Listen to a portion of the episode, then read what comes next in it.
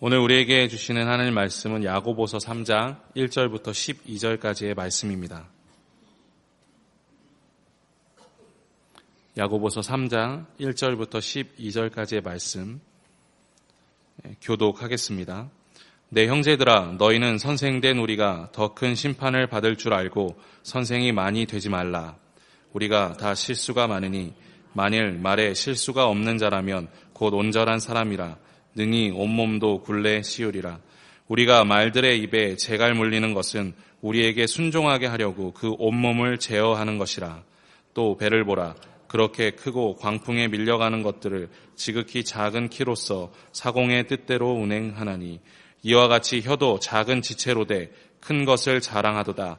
보라 얼마나 작은 불이 얼마나 많은 나무를 태우는가. 혀는 곧 불이요 불이의 세계라. 혀는 우리 지체 중에서 온몸을 더럽히고 삶의 수레바퀴를 불사르나니 그 사르는 것이 지옥불에서 나느니라. 여러 종류의 짐승과 새와 벌레와 바다의 생물은 다 사람이 길들일 수 있고 길들여 왔거니와 혀는 능히 길들일 사람이 없나니 쉬지 아니하는 악이요 죽이는 독이 가득한 것이라. 이것으로 우리가 주 아버지를 찬송하고 또 이것으로 하나님의 형상대로 지음을 받은 사람을 저주하나니 한 입에서 찬송과 저주가 나오는도다. 내 형제들아 이것이 마땅하지 아니하니라. 샘이 한 구멍으로 어찌 단물과 쓴물을 내겠느냐. 내 형제들아 어찌 무화과 나무가 감남 열매를 포도나무가 무화과를 맺겠느냐. 이와 같이 짠물이 단물을 내지 못하느니라. 아멘. 예, 장터 푸주관에 고기를 파는 최상필이라는 백정이 있었습니다. 나이 많은 백정입니다. 하루는 양반 두 사람이 찾아와서 예, 고기를 사겠다는 것입니다. 한 양반이 백정에게 말합니다. 상필아, 쇠고기 두 근만 가져오거라. 백정은 아무 말 없이 고기를 잘라다 주었습니다. 함께 온 다른 양반은 자기보다 한참 나이가 많은 사람에게 아무리 백정이라도 말을 함부로 할 수가 없어서 점잖게 말합니다. 최소방 여기 고기 두 근만 갖다 주시게. 그랬더니 백정이 아무 말 없이 고기를 잘라다 가져다 주었습니다. 근데 먼저 산 양반의 고기보다 두 배나 많았던 것입니다. 먼저 고기를 산 양반이 화가 잔뜩 나가지고 소리를 질렀습니다. 내 이놈, 넌 눈깔도 없냐? 같은 고기 두 근인데 어떻게 이렇게 배나 차이가 나느냐? 그랬더니 백정이 대답했습니다. 얘 나으리 나리 고기는 상필이가 자른 것이고 이 나리 고기는 최소방이 자른 것이기 때문입니다. 말만 잘하면 고기를 갑절이나 더 먹을 수 있습니다. 오늘 사도 야고보는 말이 바뀌면 고기 양이 바뀌는 정도가 아니라 말이 바뀌면 삶이 바뀐다고 우리에게 가르쳐 주고 있습니다. 야고보서 2장이 야구보서의 세 가지 주제들 가운데 물질과 연관된 확장된 진술이었다면 3장 1절부터 4장 2절까지는 지혜와 관련된 확장 진술입니다. 그리고 4장 13절부터 5장 18절까지는 시험과 관계된 확장 진술이 될 것입니다. 야구보는 앞서 1장 19절에서 내 사랑하는 형제들아 너희가 알지니 사람마다 듣기는 속히 하고 말하기는 더디하며 성내기도 더디하라 라고 가르쳤습니다. 1장 26절에서는 누구든지 스스로 경건하다 생각하며 자기 혀를 재갈 물리지 아니하고 자기 마음을 속이면 이 사람의 경건은 헛것이니라 라고 말에 대해서 이미 두 차례 가르친 바가 있습니다. 오늘 본 말씀은 혀를 다스리는 것의 중요성에 대해서 보다 상세하게 심화된 가르침을 주고 있는 부분이다라고 이해할 수가 있는 것입니다. 오늘 본 말씀은 다섯 부분으로 나누어집니다. 첫 번째 부분은 1장 3장 1절부터 2절 상반절까지입니다. 거기에서 혀의 위험성에 대해서 경고하고 있습니다. 사도 야고보는 내 형제들아 너희는 선생된 우리가 더 큰 심판 받을 줄을 알고 많이 선생이 되지 말라. 우리가 다 실수가 많으니 라고 말하고 있습니다. 야고보서를 보게 되면 무려 50개가 넘는 명령형이 포함되어 있습니다. 그래서 야고보서는 성경의 어떤 권보다 훨씬 준엄한 어조를 띠고 있습니다. 그렇지만 야고보는 형제들아, 내 형제들아, 나의 사랑하는 형제들아 라고 부르면서 따뜻함을 잃지 않고 있습니다. 야고보서에 형제들아 라고 부르는 것이 여덟 번 등장하는데 오늘 본문 3장 1절 12절에는 1절과 10절과 12절에 무려 세 차례나 형제들아 라고 부르고 있는 것을 발견할 수 있습니다.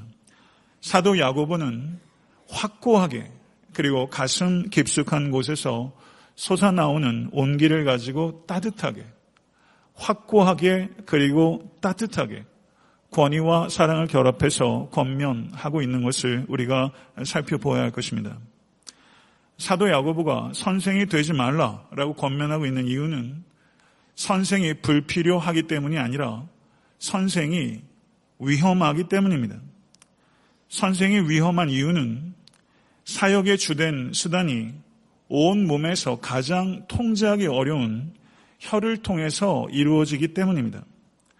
그렇기 때문에 사도 야고보는 선생은 더 높고 더 엄격한 기준에 따라 책임을 마지막 때에 지게 될 것이라는 것을 엄중하게 경고하고 있는 것입니다. 2장 1절, 2장 2절 상반절을 보시게 되면 우리가 다 실수가 많으니라고 언급하고 있는 것을 볼 수 있습니다. 말은 혀로 죄를 짓는 것은 이 말은 혀로 죄를 짓는 것은 선생들에게만 국한된 문제가 아니라 모든 사람들에게 해당되는 문제라는 것을 사도 야고보가 상기시키고 있는 것입니다. 선생은 말을 많이 하는 사람입니다. 존 울먼이라는 존 울먼의 일기라는 책이 있습니다. 거기에서 이 존 울먼이라는 설교자가 이렇게 기록하고 있습니다. 나는 엄숙한 기분으로 모임에 참석했다. 그 모임에서 일어, 일어서서 말을 하게 되었다. 그러나 나는 하나님께서 원하시고 나에게 요청되는 것 이상의 말을 하였다.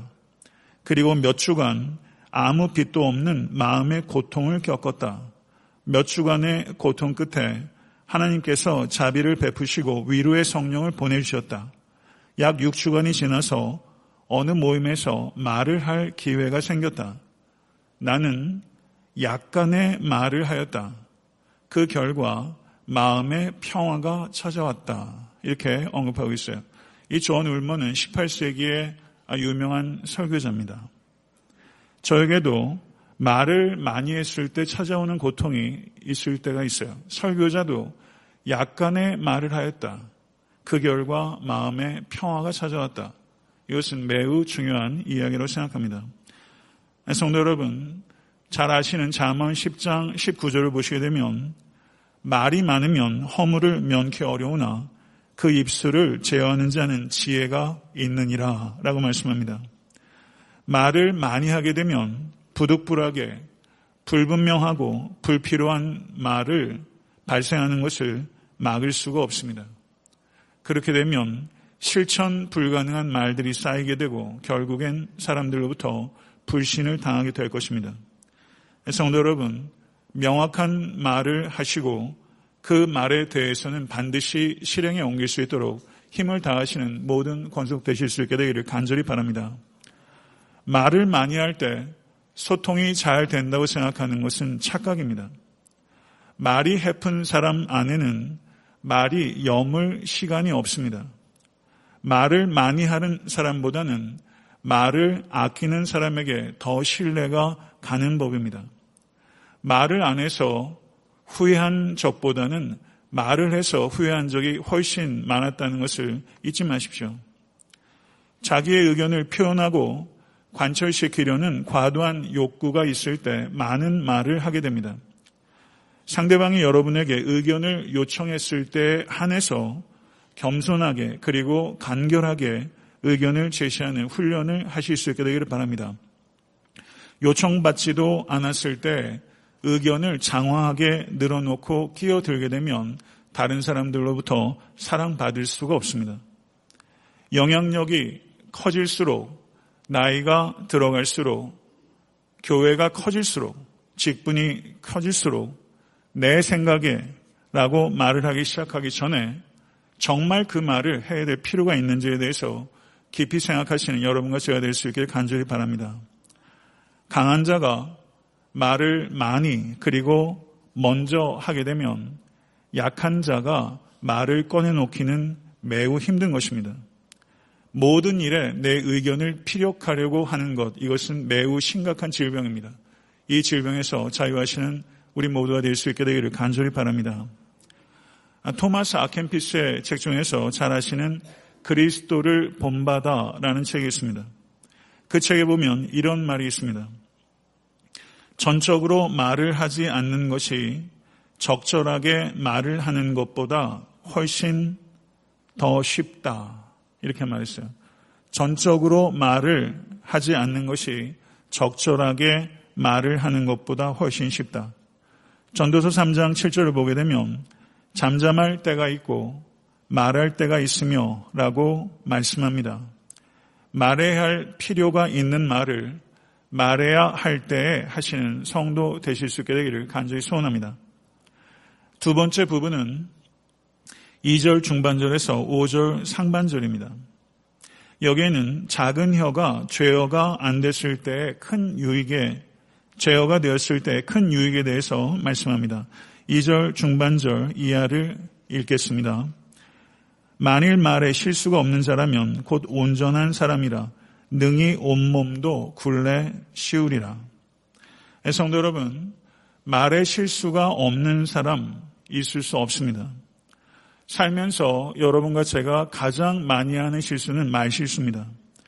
말에 실수가 없는 분은 오직 우리 주 예수 그리스도 한 분 외에는 없습니다. 예수 그리스도께서는 혀를 다스린 온전하고 유일한 모범이십니다. 예수님께서는 무엇을 말해야 하는지, 어떻게 말해야 하는지, 그리고 언제 말해야 하는지 이 세 가지에 있어서 가장 완전한 모범이셨습니다. 요한복음 12장 49절을 보게 되면 내가 내 자의로 말한 것이 아니요 나를 보내신 아버지께서 나의 말할 것과 이를 것을 친히 명령하여 주셨으니라고 말씀합니다. 예수님의 말은 그 말의 내용과 그 말의 전달과 그 말의 때에 있어서 철저하게 하나님께 순종한 결과라는 것을 기억하실 수 있게 되길 반드시 바랍니다. 사랑하는 성도 여러분, 여러분과 저에게도 말에 있어서 하나님께 대한 순종을 반영하겠다는 의식이 확고하게 있어야 합니다. 말의 변화는 성숙한 성도의 증거이면서 동시에 더욱 성숙한 성도가 되는 길이기도 합니다. 3절에서 5절 상반절의 말씀을 같이 한번 읽어보도록 하겠습니다. 우리가 말들의 입에 재갈 물리는 것은 우리에게 순종하게 하려고 그 온몸을 제어하는 것이라. 또 배를 보라 그렇게 크고 광풍에 밀려가는 것들을 지극히 작은 키로서 사공의 뜻대로 운행하느니 이와 같이 혀도 작은 지체로 돼 큰 것을 자랑하도다. 이렇게 말씀합니다. 성도 여러분, 말은 하나님께서 인간에게 주신 최고의 은사 가운데 하나입니다. 사탄은 하나님께서 주신 이 최고의 은사를 어떻게 해서든지 훼손하려고 혈안이 되어 있습니다. 하나님의 말에 창조의 능력이 있는 것을 믿으십니까? 하나님께서 인간을 하나님의 형상대로 창조하셨습니다.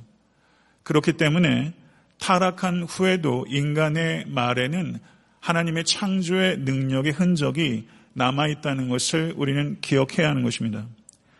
작은 재갈이 큰 말의 방향을 통제할 수 있고 작은 키가 큰 배의 방향을 통제할 수 있는 것처럼 세치밖에 안 되는 여러분과 저의 혀가 인생의 방향을 결정할 수 있는 큰 능력이 있다고 사도 야고보는 우리에게 분명하게 말하고 있는 것입니다.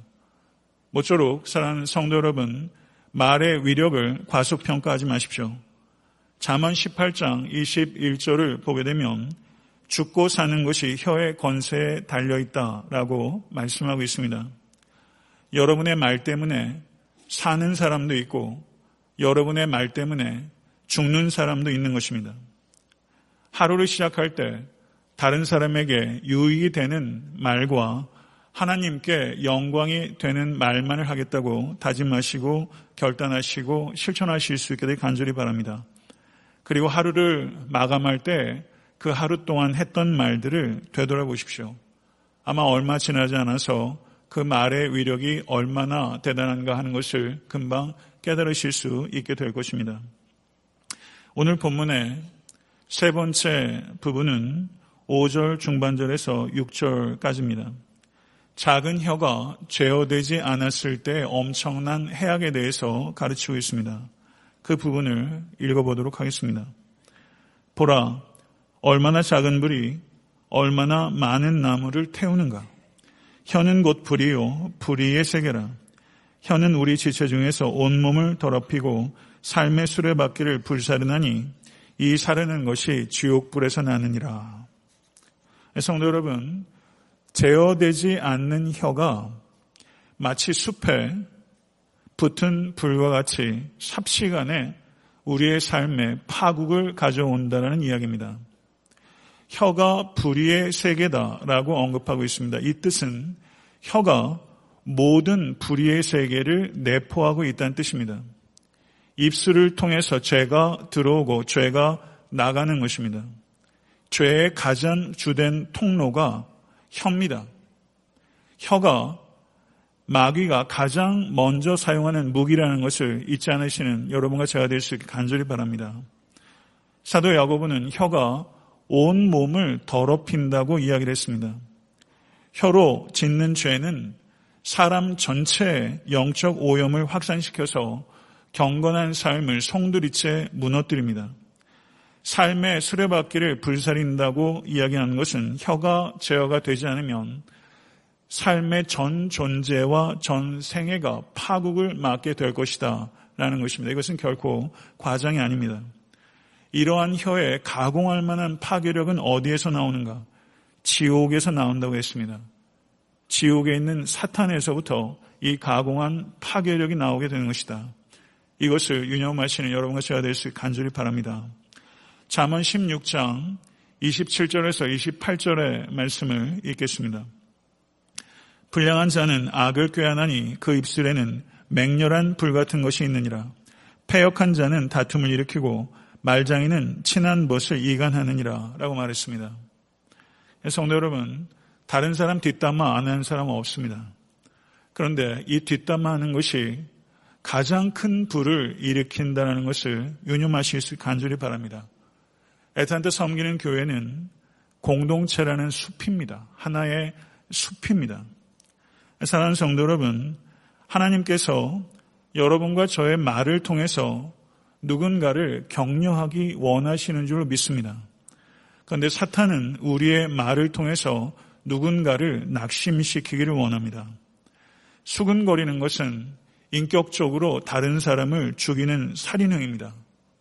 어떤 사람의 평판을 파괴하는 것은 살인행위라는 것을 기억하실 수 있게 되기를 바랍니다.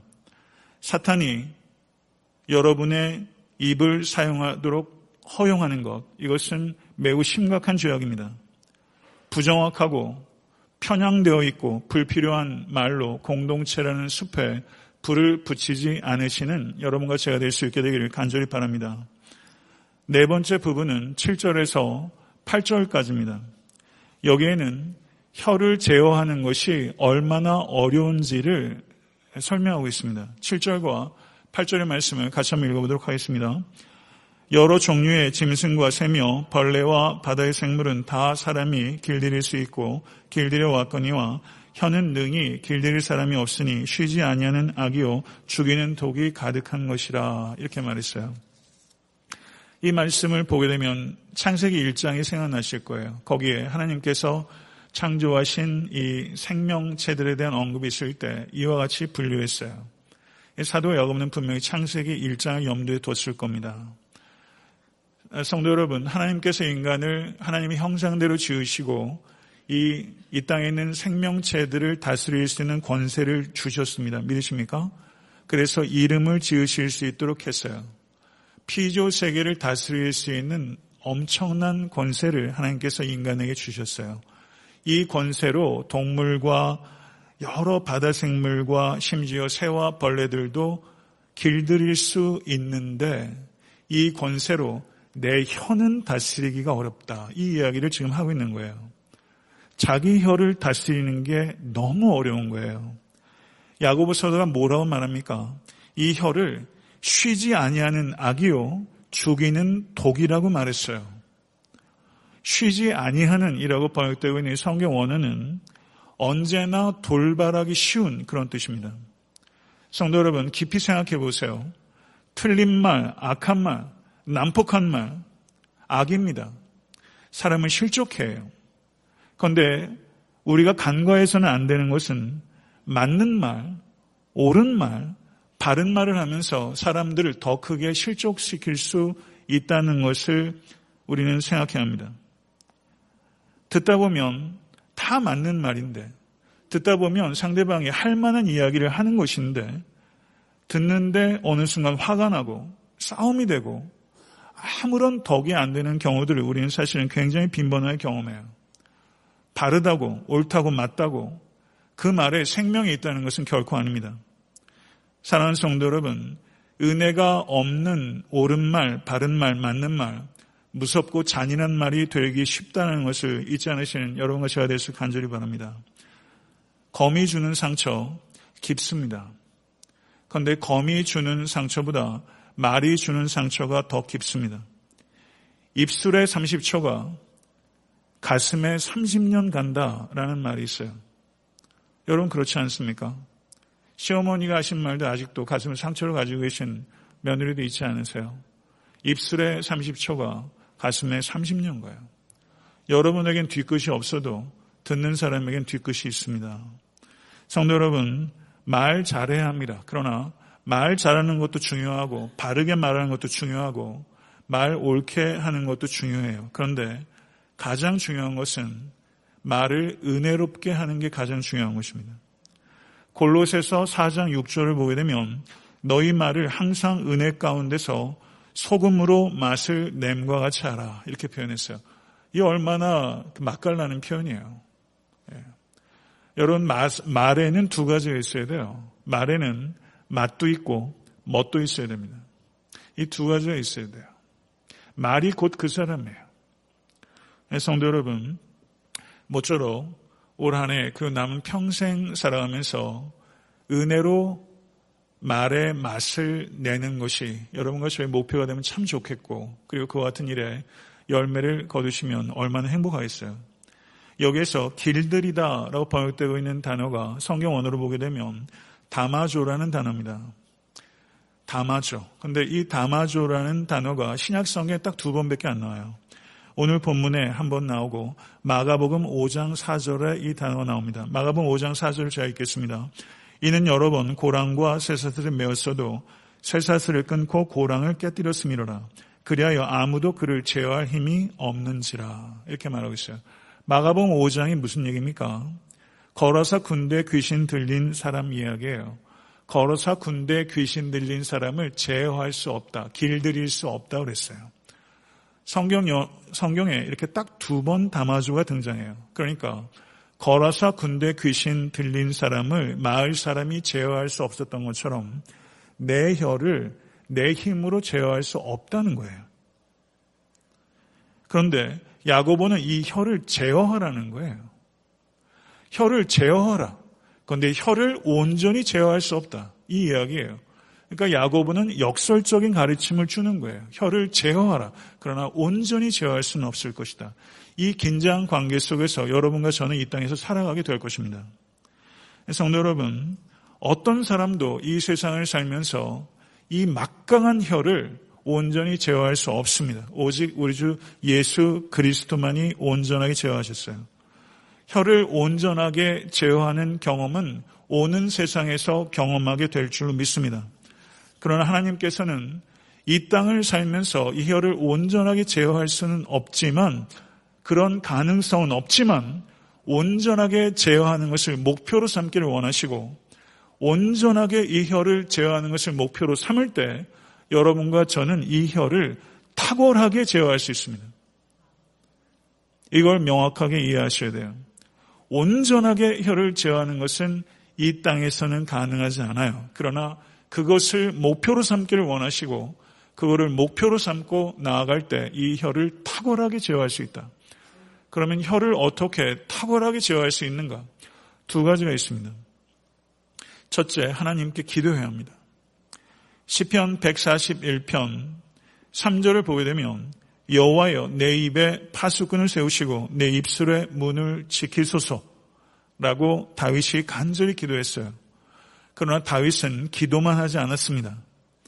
시편 17편 3절을 보게 되면 내가 결심하고 입으로 범죄하리 하지 아니하리이다. 시편 39편 1절을 보게 되면 내가 내 입에 재갈을 먹이리라 라고 말하면서 다윗은 기도만 하지 않았고 굳은 결심을 했고 그것을 삶 속에서 실천했습니다. 혀를 탁월하게 제어하기 위해서는 하나님께 기도하지 않고 도달할 수 없습니다.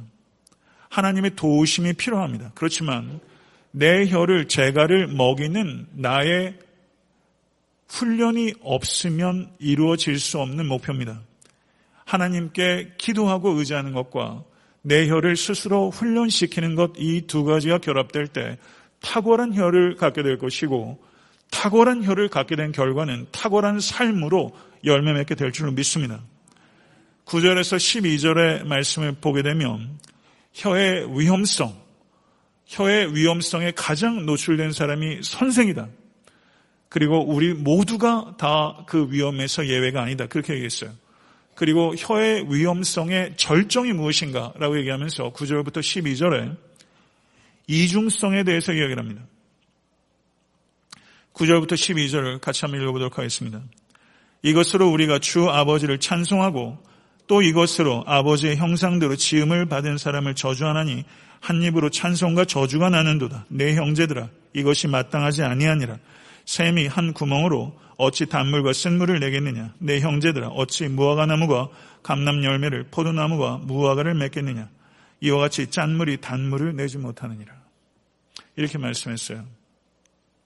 야고보서 2장의 내용을 한번 보십시오.